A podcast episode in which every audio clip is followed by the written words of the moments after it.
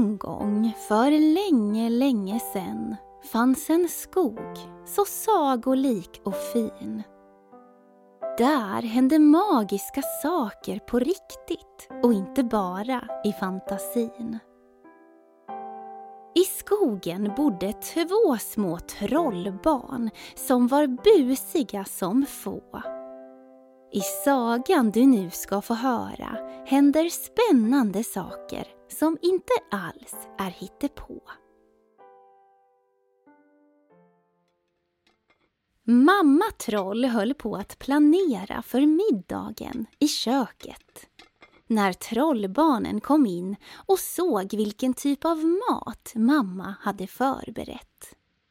Hon hade lagt fram rotfrukter och massvis med goda kryddor. Blir det svampsoppa ikväll? frågade lillebror. Det blir det minsann, sa mamma och log.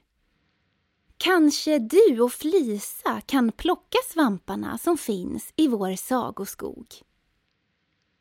Trollbarnen hade aldrig fått plocka svampen förut eftersom den växte på ett mycket speciellt ställe. Men nu tyckte mamma att barnen var stora nog och såg detta som ett ypperligt tillfälle. Mamma berättade att svamparna de nu skulle plocka var lagom stora, till färgen blå och något tjocka. Hon talade om att svamparna fanns i Trollskogen samt hur barnen skulle vandra och bad dem samtidigt att vara rädda om varandra. För just där svamparna växte rörde sig ibland människobarn som var små. Ibland hade de reflexvästar på sig och gick på led eller två och två. Det var ytterst viktigt att människorna inte fick syn på trollbarnen. Kanske skulle de då bli så rädda att de fick tårar i ögonen. Man visste ju inte alls hur de kunde reagera, så Sten och Flisa fick lova mamma att de sig själva inte skulle visa.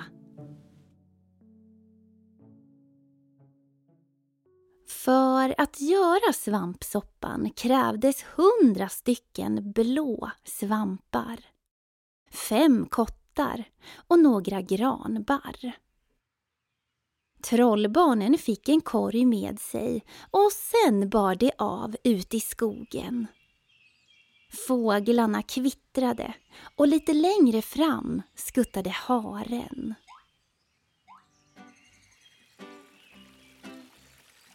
Snart var de framme vid en liten bro som gick över en å.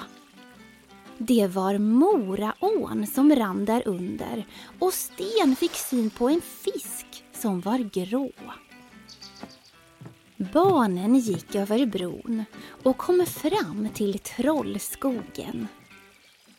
De fick genast syn på de blå svamparna och började plocka dem, en efter en. Sten och Flisa var noga med att räkna alla svampar. De plockade också med sig kottarna och några granbarr. Ekorren Ekdal skuttade förbi och sa hej. Hoppas ni mår bra, sa han. Allt är bra med mig. Han hoppade vidare till nästa träd och trollbarnen såg då några älvor flyga förbi. Ljudet från deras vingar påminde om ett flygande bi. Nu hade trollbarnen 99 stycken svampar plockat upp. Och när Flisa skulle ta den sista svampen som fanns fick hon syn på en barngrupp. Fort Sten! sa hon och drog lillebror mot sig. Det är människobarnen som kommer. Göm dig här hos mig. Trollbarnen gömde sig bakom en sten. Där satt de sen och kikade på de små barnen. Där de gick, hand i hand, bland löv, träd och granbarr. Sten räknade till tre vuxna och 21 stycken småttingar. Felisa läste på en av de vuxnas jackor. Förskolan Starbäcken. Det lät farligt tyckte hon och såg det som ett varningstecken. Men barnen var gulliga, tyckte Flisa. De var alla så söta och små. Men så fick hon plötsligt se att några barn fått syn på den sista svampen som var blå. Den svampen som Flisa bara måste ha. Sten stack fram huvudet och ropade. Nej, låt den vara! Flisa drog ner lillebror igen och sa Tyst med dig! Vi får ju inte visa oss! Det där var inte bra! Flisa tittade försiktigt upp från stenen men inget barn verkade ha hört lillebror. Hon såg också att barnen lät svampen vara. Vilka snälla små människor! Trollbarnen satt kvar bakom stenen tills att barngruppen gick därifrån.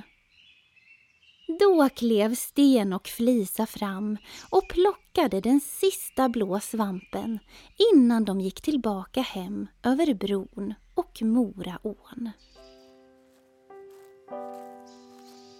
När de sen gick längs stigen genom skogen tittade Sten på Flisa och sa Tänk att vi har sett riktiga människobarn idag! Ja, sa Flisa och log. Sötaste ungarna i hela vår sagoskog.